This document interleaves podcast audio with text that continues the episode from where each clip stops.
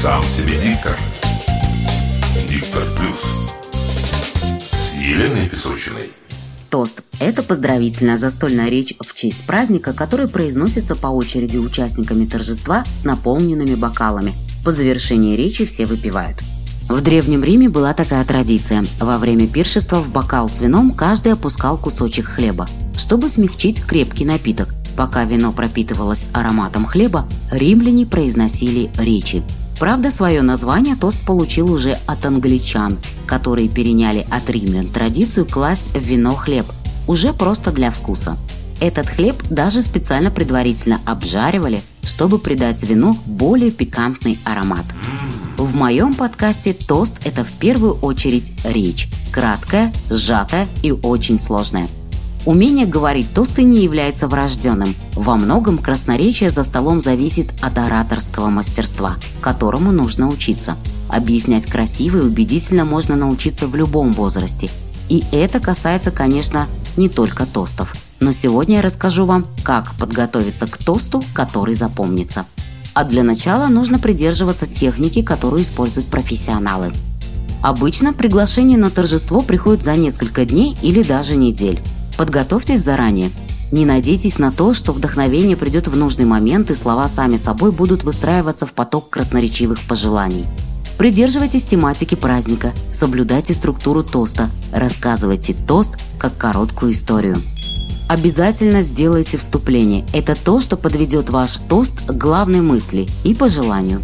Продумайте первую фразу. Первая фраза – это прайм-тайм вашего выступления. В этот момент каждый сидящий за столом готов вас слушать. Каждому гостю интересно, кто вы и зачем вы здесь.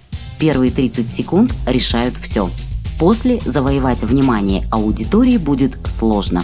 Начнется отсев слушателей. Кто-то уйдет, заснет или продолжит беседу с соседом, но первую фразу будут слушать все. Уинстону Черчиллю принадлежит афоризм «Красивое начало – залог провала». И он прав. Начало должно быть необычным. Использовать потенциал первой фразы – искусство оратора. Тщательно продуманное вступление вашей речи – это и есть ваша речь.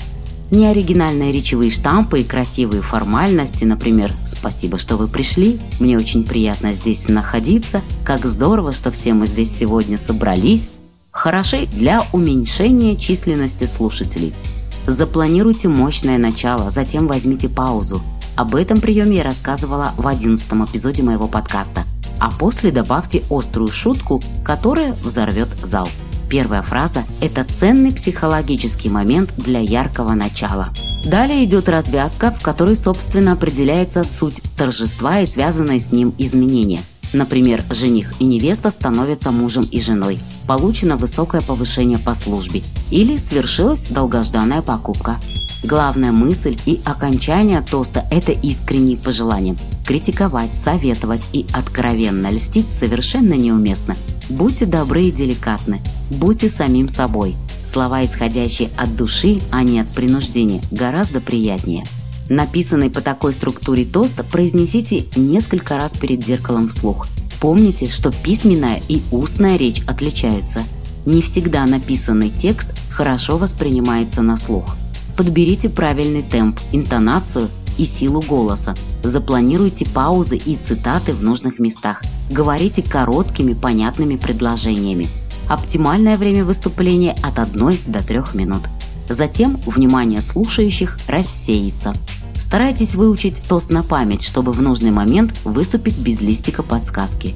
Заранее продумайте несколько вариантов поздравлений или даже тостов на случай, если запланированное вами пожелание скажет другой оратор. Ну а если вы волнуетесь и вам не хватает уверенности в себе перед публичным выступлением, попробуйте воспользоваться запрещенным приемом Представьте всех гостей раздетыми. Это вас немного развеселит и избавит от зажатости. Вот такие добрые советы для тостующих, а я подниму за вас бокал и пожелаю блистать на любом празднике.